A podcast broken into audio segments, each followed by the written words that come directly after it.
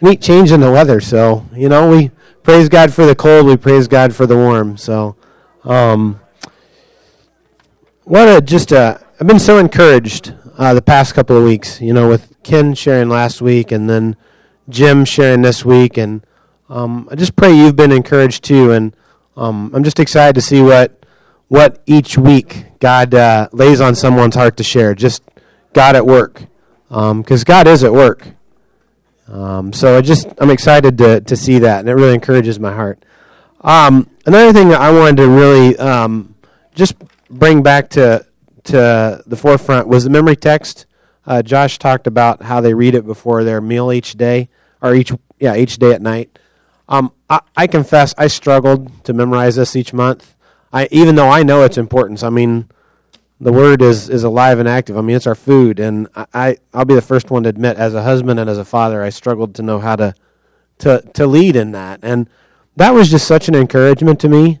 Um, we've done that this week, and already, um, Derek and Ethan both know parts of it, and I, I mean, all we did is read it. It's not like I'm like reciting it over and over again throughout the day, and probably verses one and two, I, I know most of that now. Um, so I just encourage you if you've been trying to figure out how do I implement this into into my my daily life. Maybe you have kids, maybe you don't have kids.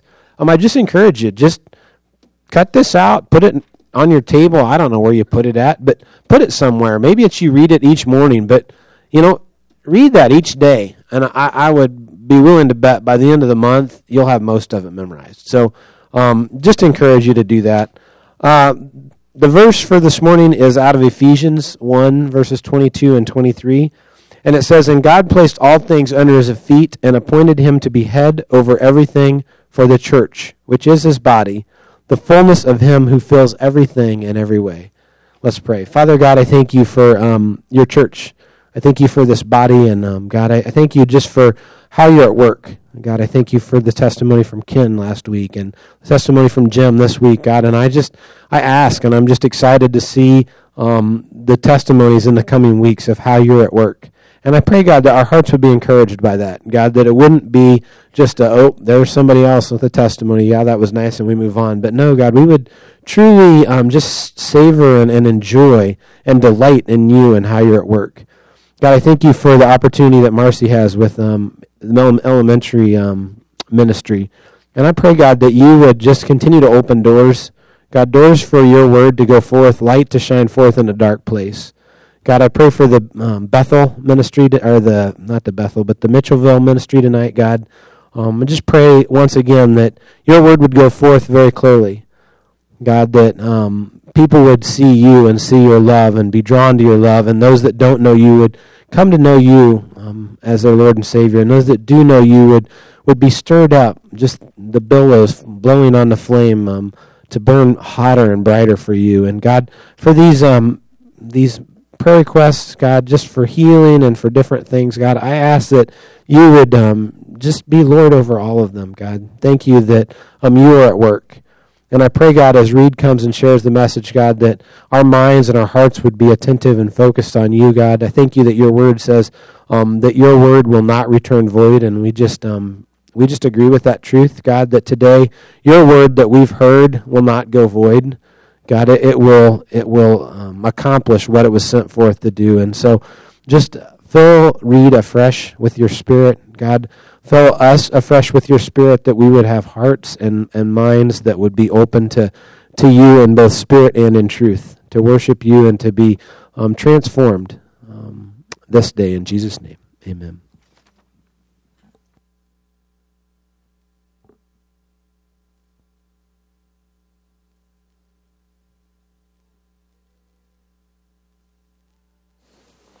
Well, this morning we kick off a new series on the church. I believe it's a very important series.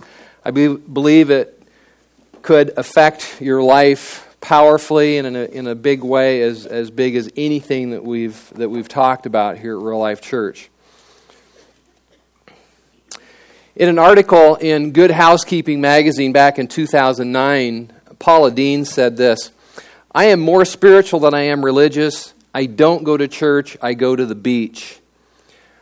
Nearly everyone today accepts this kind of thinking. Nearly everyone today accepts this idea that spirituality is good, but church is bad, or at least it's not needed. There's a growing trend, a huge trend, even among those who claim to be Christians, who say they believe in Jesus, but who dismiss church as unnecessary and unimportant. So, to start out, I think just because of the thinking that is prevalent in our culture, we have to ask does church matter? I mean, does it even matter? Um, why not go to the beach or go shopping or stay home or do anything other than gather with other believers? If church does matter, why does it matter? What is the church anyway? Are we experiencing church as it is to be experienced? Well, over the next several weeks, we're going to delve into those questions and seek to answer them in a very practical and challenging way. By the way, I think Christians should go to the beach and do other fun things. But if we see what a high calling and great privilege it is to be a part of the church, wild horses could not keep us away. Amen? Amen? And so this morning I want to go to the Bible. I want to go to the Bible and see how the church began and what we can learn from that about the church today and how we do church today. We're gonna, I'm going to cover a lot of territory this morning. I'm just going to warn you right up front. But mainly, I, I want us to get a feeling. I want us to uh, get a, a picture. I want us to see something. Um, I want us to capture uh, the essence of the church. I don't want to just go down a list and describe it, what it is as an organization, to technically define it, and so forth. I want us to get a feel for the church and for what it means to be in the church. The word for church in the Greek language is ecclesia. Literally, it means called out ones or those who are called out. It was used uh, in Greek society to refer to times when people were called out of their homes to a political assembly. So in the Bible, the church is all those who are called out of the world to be God's people through faith in Jesus Christ. We have been called out of our sinful, lost condition into the company of the saints, into the company of God's people. We are the church. The, church, the word church is used in, in two ways in the Bible. Uh, first, it is used to describe all who believe in Christ in all times and in all places. This is the church that is talked about in Ephesians 1:22 which Matt read for us. God appointed Christ as head over all things to the church. Or Christ is head of the church. There is only one church in this sense. There is only one church of Jesus Christ, his body it is not divided by denominations or by differences of any kind. All who belong to Christ belong to his church. Which brings us to our first point or first lesson, and I'm going to just intersperse lessons as we talk about the church. I'm just going to intersperse lessons, and so we might be going along and just talking about something, reading a, passage, and all of a sudden I'm going to say, This brings us to our next lesson. So, first, first lesson all who are born again through faith in Jesus Christ are members of the church of Jesus Christ. And the only way that you can enter this church or become a member of this church is through being born again, through God's Spirit being born in you. A.W. Tozer said 100 religious persons do not constitute a church any more than 11 dead men make a football team. We have to be people with new life in order to be a church. No church or denomination can make you a member of this church of Jesus Christ. No church or denomination can make you a member by adding you to their membership roll. No one can vote you into this church.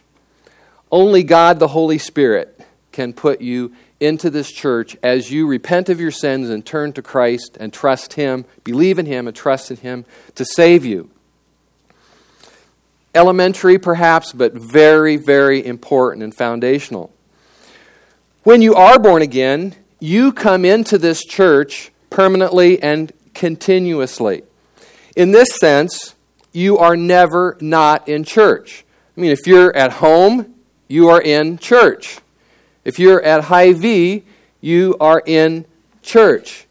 You are no longer in the darkness of the world, you are in the church.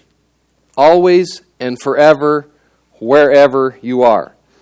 And for believers in Christ, it is not so much that we go to church, but that we are the church. It is not that we attend church, but that we belong to the church in an unbreakable spiritual union. This church of Jesus Christ will never fail. If you are part of this church, you are part of something that will never fall apart. Hallelujah. Think of that. Really. I get a lot of comfort out of that when I, you know, I, I realize the frailty of human organizations and even the local church, but I, I, I get so much encouragement out of being a part of something that is so solid that cannot fail, will never fall apart. Jesus Christ said, I will build my church, and the gates of hell shall not prevail against it. A local gathering of believers may disband. Perhaps some of you have been a, been a part of a, uh, of, a, of a local assembly or local church that disbanded or fell apart. But the church of Jesus Christ will always remain, it will always be successful and victorious eternally and forever. You know, some people, some of you w- will never win anything in your life. You know, you never get a gold medal. You'll never be a part of some huge successful business or corporation. But if you are in the church, you are on the winning team. I mean, the ultimate winners are is the church of Jesus Christ. Even the gates of hell, gates of hell, even Satan himself cannot defeat you if you're in the church. And I, you know, we sing a song uh, that Luke wrote. I think "We Win" or something like that. You know, just an, really an awesome theme to remember as the people of God. The most awesome privilege in your life is to be in the church of Jesus Christ. You have not come to just a human organization. Hebrews 12:22 puts it this way: "But you have come to Mount Zion, to the heavenly Jerusalem, to the city of the living God." You have come to thousands upon thousands of angels in joyful assembly to the church of the firstborn whose names are written in heaven. Think about that. Mean, if somebody asks you what church you go to, you can say, I go to the church of the living God, to the church of the firstborn whose names are written in heaven. Fantastic. In his introduction to the book of, of Acts, J.B. Phillips wrote, these early Christians were on fire with the conviction that they had become, through Christ, literally sons and daughters of God. They were pioneers of a, of a new humanity, founders of a new kingdom. In other words, they were ecstatic about the privilege of being in the assembly of God's people, the church. They were on fire with this truth.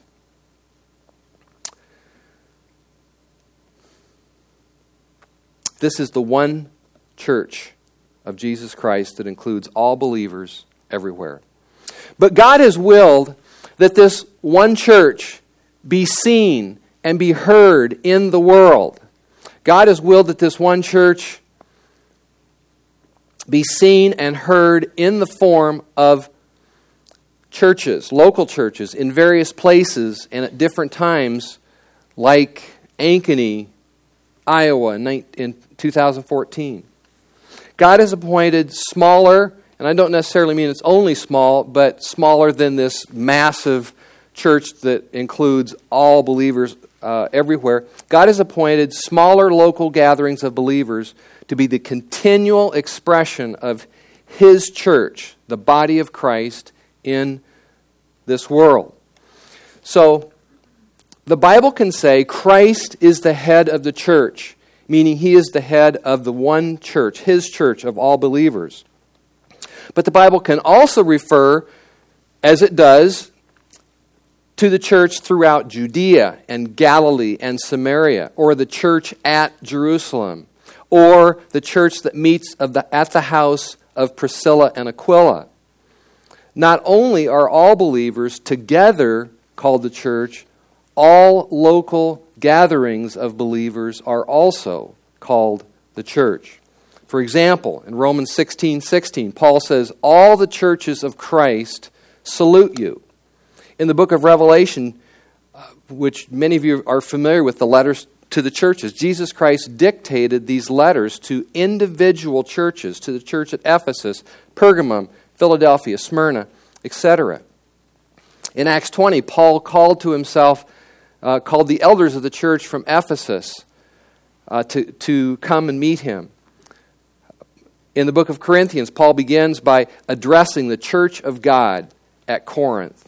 So we see that when we, when we talk about the church, the body of Christ, it is not only just this massive uh, company of all believers, but the Bible, in, in fact, more, more commonly uses the, ter- the term church to refer to individual local gatherings of believers. Which brings us to lesson number two. All who are born into the one body, the one church of Jesus Christ, are also to gather with other believers in what we call a local church. In other words, they did not just become part of a spiritual body of people, they became part of a local church. When Peter preached the, the first sermon in Acts chapter 2, about 3,000, it says, believed at Jerusalem. And it goes on to say later in that chapter, they, they devoted themselves to one another to meeting together. They assembled. They met uh, at the temple. They met for teaching. They met for prayer, for fellowship, for breaking of bread. And those who believed at Jerusalem became the church at Jerusalem. And there's many references throughout the book of Acts to the church at Jerusalem. It's talking about that specific assembly or gathering of believers. Those who believed at Antioch became the church at Antioch, and so on. Let me say this very clearly, but yet with much, with much love and kindness. It is profoundly inconsistent to claim to be in the church, the body of Christ, but to have little or nothing to do with a local gathering of believers. This is like saying, I am married, but I don't live with my wife. Living with your wife is a manifestation of the truth that you are married. Going to, attending, being involved, and being active in a local church is a manifestation that you are a member of the body of Christ. And that is why the book of Hebrews issues a warning to those who give up meeting together or those who neglect assembling together. And as Josh pointed out last week, but I'm going to repeat it and we'll probably talk about this more later as we cover uh, specific areas of the church. But most of the commands in the New Testament were written to believers in churches and with the explicit understanding that they would function as a living body, regularly meeting together and building up each other. For example, uh, teach and admonish one another. You know, how can you do that if, you're, if you never assemble with other Christians? How can you, you know, teach and admonish one another? Sing to one another in psalms and hymns and spiritual songs. And we're supposed to do that. It's a command. You know, how can we do that if we, uh, if we isolate and don't, and, and don't regularly get together? Bear one another's burdens, encourage one another day after day, pray for one another, be devoted to one another in brotherly love, stimulate one another, greet one another uh, we, you have to actually be in other people's physical presence to do most all of those things on a regular basis. Together, we are the church. You have something I don't have, I have something you don't have, and together we make up the body of Christ, the church, the local expression of the body of Christ. All right, let's go back to the book of Acts. After the church began at Jerusalem, more and more churches were formed as the gospel spread to different cities and places. Acts chapter 8, verse 4 says that those who were scattered by persecution preached the word wherever they went. The apostles uh, traveled extensively and preached the, the good news about Jesus in different cities and where, where any believed, no matter how few, they started a church. And initially, these assemblies were, were very small, or small groups of people gathered in the name of Jesus, which reminds me so much of what Jesus said, where two or three are gathered in my name, there I am in their midst. And I think this points out several important truths about the church. You can't have church by yourself. You know, a lot of people say, say um, okay, like Paula Deen, I'm going to go to the beach and have church by myself. You, you, you have to have at least two or three together to have church. If two or three are gathered in my name, there I am in their midst. But a church, a church has to have at least two or three gathered, but a church can be very small. I was reading this week, I'm struck how at Philippi, it, apparently, if you read in the story of Acts, it looks like Lydia and her household were the only ones who responded to Paul's message when he preached it there by the river at Philippi.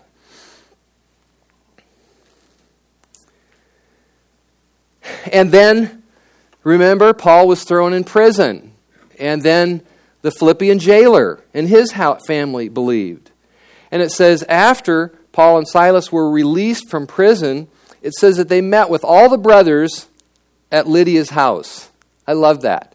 They just they got out of prison and they got all the brothers together uh, and they met at Lydia's house. I don't know how big her house was, but the church could all fit in it at that point.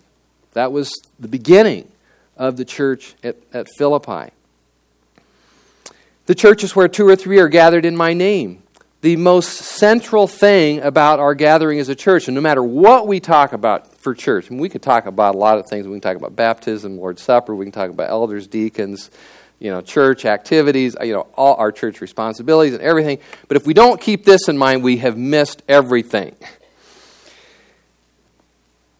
The most central thing about our gathering is that we gather in the name of Jesus, or we gather around the person of Jesus we gather around the name of Jesus. And Jesus said, If you do that, there I am in your midst. There I will be in your midst. The very essence of a church is that we are here to meet with Jesus, to gather around Jesus, to remember Jesus, to love him, to worship him, to be taught about him, and to be taught from him. The church is all about Jesus. The early church had simple activities that they had engaged in that kept their focus on Jesus and built up in the truth about Jesus. Acts 2:42 tells us that the church at Jerusalem uh, prayed together.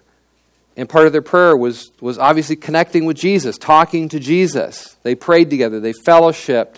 They fellowshipped around Jesus, talking about him and what he had done for them and how their sins were forgiven. They broke bread together. They, they, uh, the Lord's Supper uh, they did together, reminding them of, about Jesus. It was all centered around him. They devoted themselves to the apostles' teaching, which also was about Jesus.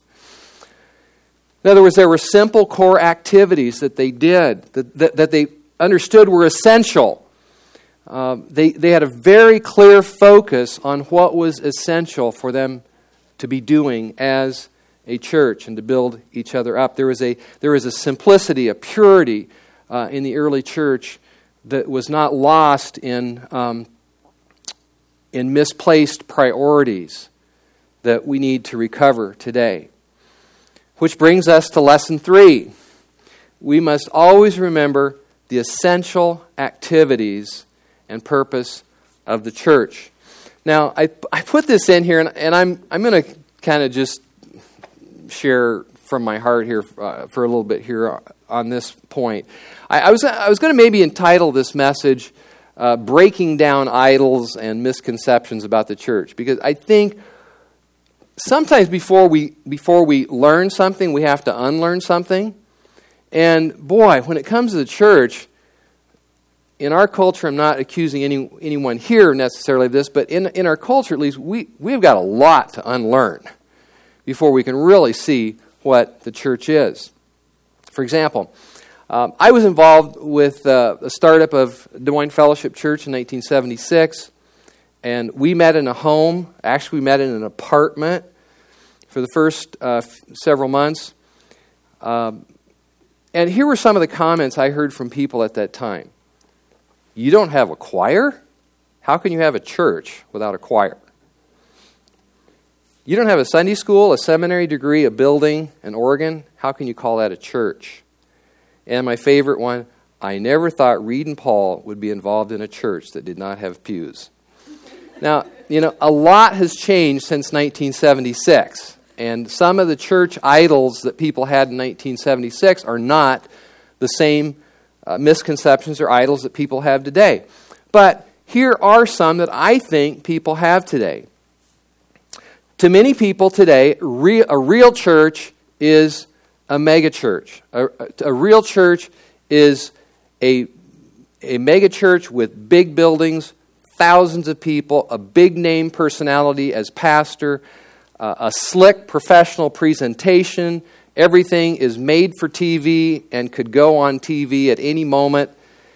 Uh, and churches that don't fit this category are considered either failures or they just have not yet arrived at this ideal of what the church is. In other words, there's mega churches and wannabe mega churches. That, that, that's, that's it. Well, there's certainly nothing wrong with being big. And, you know, praise God for churches that minister to lots of people. There's some good ones, really good ones. But is this the essential? Is this the prototype for all? Is this the church as it was in the New Testament? Not at all. Many of the churches met in people's homes, as we've already mentioned.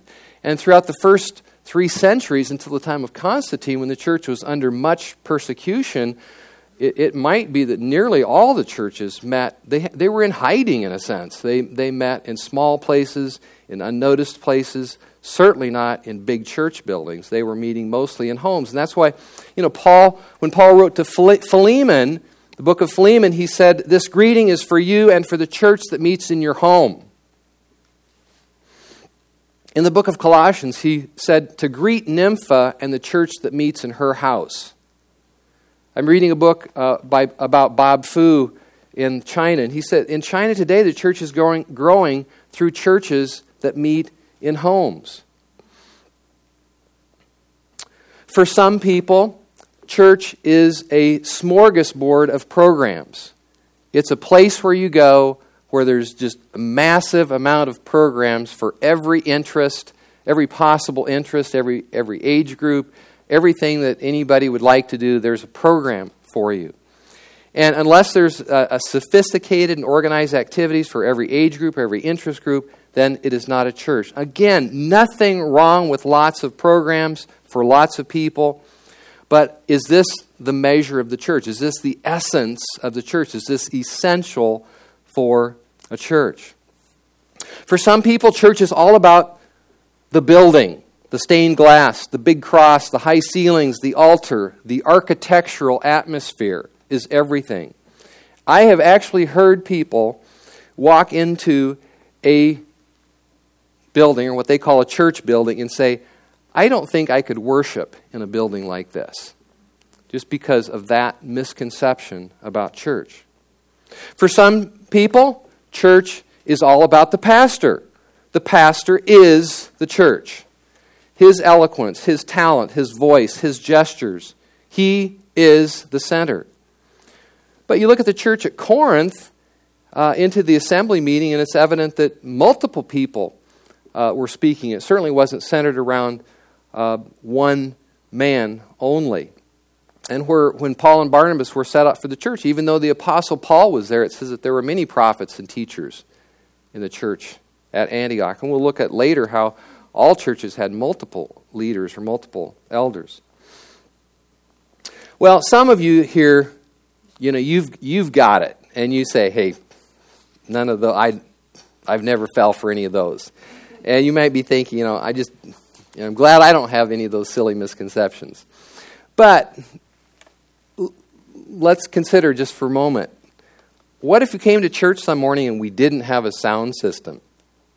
What if we lost our lease all of a sudden and had to meet in homes for a period of time?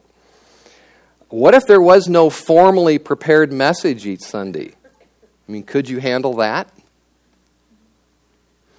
You know, persecution could come, and the church would have to give up a lot of the non essentials. So I, I just think for when we think about the church, it is so important to, uh, to separate what's essential, what's absolute, what really is the church, and maybe what are some things that we have freedom to do and can do, and might even be blessings to do. But we have to be able to let go of these things, but never let go of these things. You with me?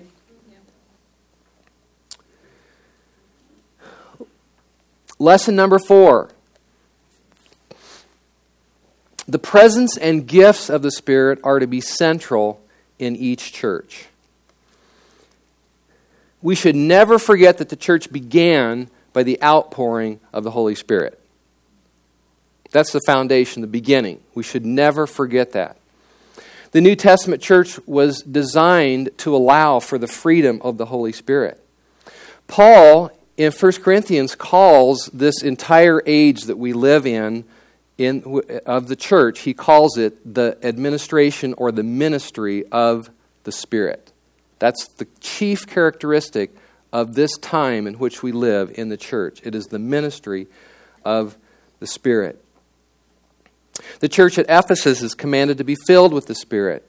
Ephesians 5. The church at Corinth is told that each one is given gifts from the Holy Spirit for the common good. The church at Thessalonica is told, Do not put out the fire of the Spirit, and do not despise the gifts and working of the Spirit through prophetic utterances. There was enough structure in the church that things were to be done decently and in order, but not so much structure as to hinder the expressions of the Spirit. I love it that Jim felt free to come up here and, share, and moved by the Holy Spirit to share a testimony. In 1 Corinthians 14, we get a uh, a glimpse of at least one type of church meeting where everyone, it says, had a hymn, a word of instruction, a revelation, a tongue, a prophecy. The, the idea is that several people were speaking, uh, singing, or at least suggesting or starting hymns. Uh, very, a, some of the meetings in the early church, at least, were very free flowing. There's certainly a basis for teaching meetings, um, but there's also a basis for these very free flowing one another type meetings.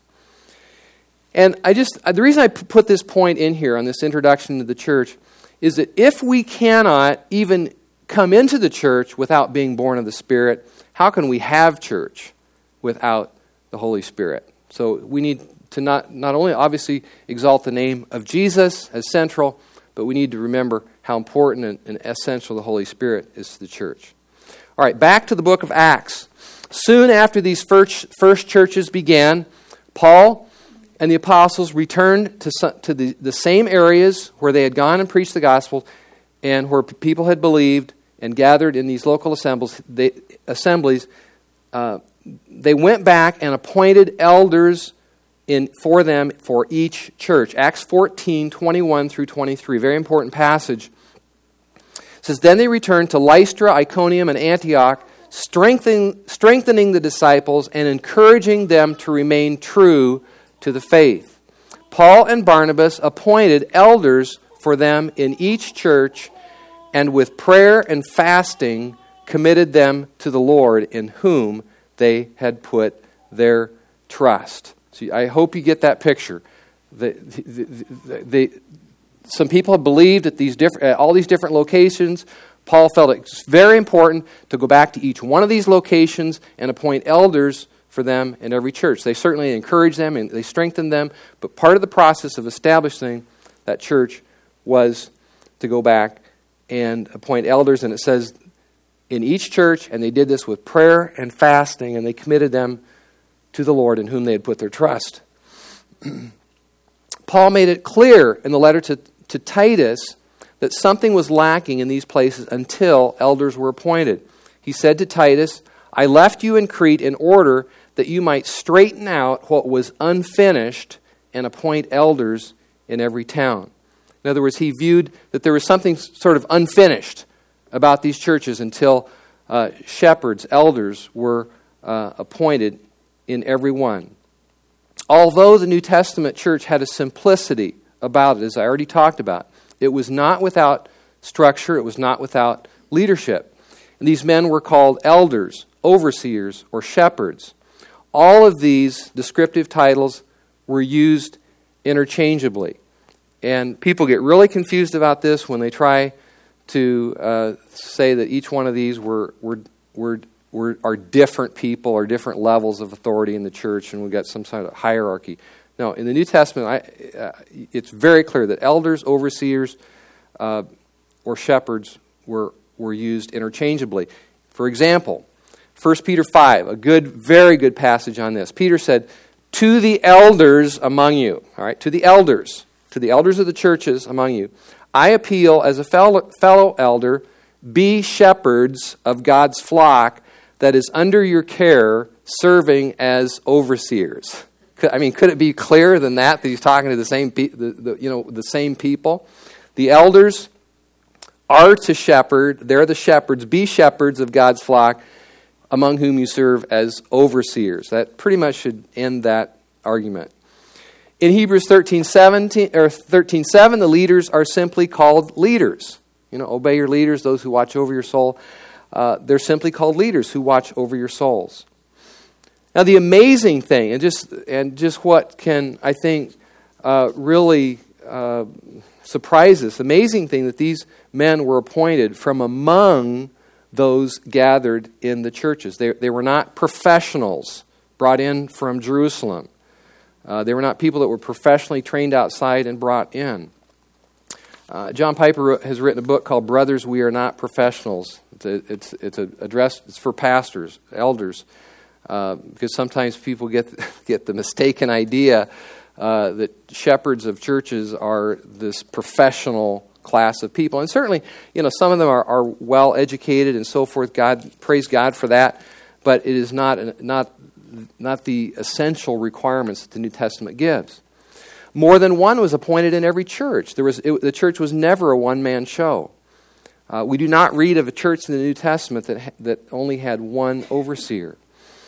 These men were not, not put in positions of great power, but they were to serve. They were to be examples, Peter said, not to lord it over the flock. In other words, I've heard it described like this it's, it's a leadership, but it's a soft leadership. It's not a harsh, domineering leadership that we, uh, as elders, are to give in the church. Elders were to be, uh, these men were to be shepherds, not kings or presidents. They were to be men of integrity and character, not necessarily the most powerful or, or popular or according to the flesh. They were required to be able to teach the Word of God but they were not required to be comedians, entertainers, orators, or fantastic storytellers. Maybe I'm the only one that pre- appreciates that. at this point, so at this point, through what we've covered, we see that the church was a gathering of believers who had been born again. They're, they're people who'd been born again, who experienced the life of the Spirit, they were devoted together, they met together, and they were under a team of spiritual leaders. Which brings us to lesson number five. Every Christian needs a New Testament type pastor, elder, shepherd in their life. And it's not, not something I'm trying to say because I, I want people to you know, thinks somehow differently about me or be committed to me. It has nothing to do with that. It's just that it's there. It's there in the Bible. People are to be under uh, a, a shepherd, a pastor, an elder. Not to intrude into every one of your little personal decisions or to overly dominate you, but to prove to be an example to you, to know how you're doing spiritually, and to watch over your soul, and to teach you which is one of the, pri- the primary responsibilities of an, of an elder. All right, lesson number six, and this is the last one. Uh, each church is his church. When I say his, I mean Jesus. Each church belongs to Jesus Christ. The church, as we see it in the Bible, had no massive authoritative bureaucracy. Even the apostles did not some start some massive, uh, complex organization. They went back where, where believers believed, they appointed elders, and then they commended each local church to the Lord. Each church had a direct relationship with Jesus Christ. We see this in Revelation. Jesus Christ wrote a letter to each individual church, not to some massive formal association of churches. The application for this is that real life church belongs to Jesus Christ directly. We are accountable to Jesus just like those churches in Revelation. He sees us, He knows us. Uh, I, I love the letter. I think it's to the church at Pergamum. He says, I know where you live. You know, Jesus' knowledge about the church is that intimate, that personable, that precise.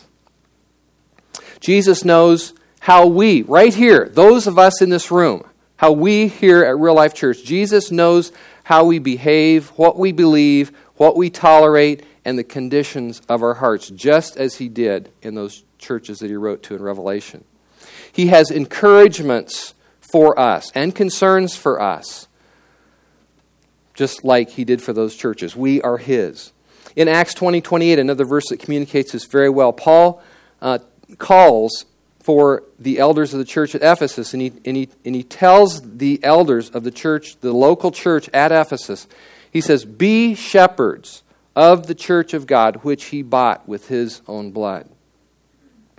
In other words, what I hear Paul saying there is, Elders, you guys, shepherd your local church in the city of Ephesus, which Jesus bought with his own blood. In other words, never forget whose church it is. We are a body of people whom Jesus bought and paid for. All that we do as a church should demonstrate our devotion to Him, our love for Him, and our submission to Him. Ephesians 5 teaches that the church is in a relationship with Jesus like a marriage or like the marriage relationship. And it says that like like the, it, it compares like the glad submission of a wife would give to a loving husband, so we as a church are to love Jesus and to submit to him in everything.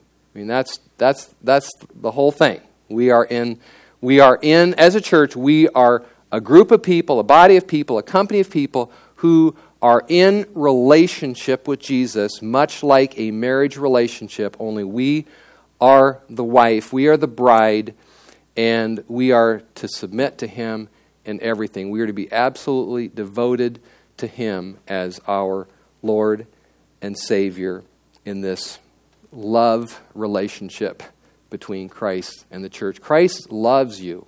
Christ loves real life church. Jesus loves this body of people. He gave himself. Christ loved the church and gave himself for it. And if we don't keep that in mind, uh, nothing else that we learn about the church will really matter. All right, that's it for this morning. This is our introduction. Uh, a lot of these things we'll touch on uh, more as we go through this series. Um, this, I just wanted to give you a, a, a, a sense, a feel, I, I, hope a sense of excitement uh, for what the church was in, in, in, the New Testament and what it can be uh, for us today. Let's pray.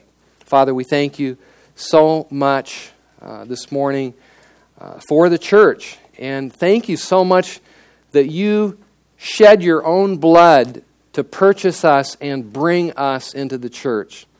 God, I ask that, uh, like the New Testament church, we would be on fire with the conviction that we are sons, literally sons and daughters of God, brought into this new company of people, of saints, called the church, that we have been called out of darkness into your glorious light, that we've been called out of the world into your church, out of the domain of darkness and of Satan, into the kingdom of your beloved Son. I pray that you would ignite our hearts with these truths and cause us to uh, truly uh, find a sense of, of great joy in this. And I pray that you bless this series as we go on now in the next several Sundays. May this just be, be just the beginning. Open up our hearts, Lord. And I say, I have so much to learn about the church, and we have so much to learn about the church. God, teach us. Be our teacher. In Jesus' name we pray. Amen.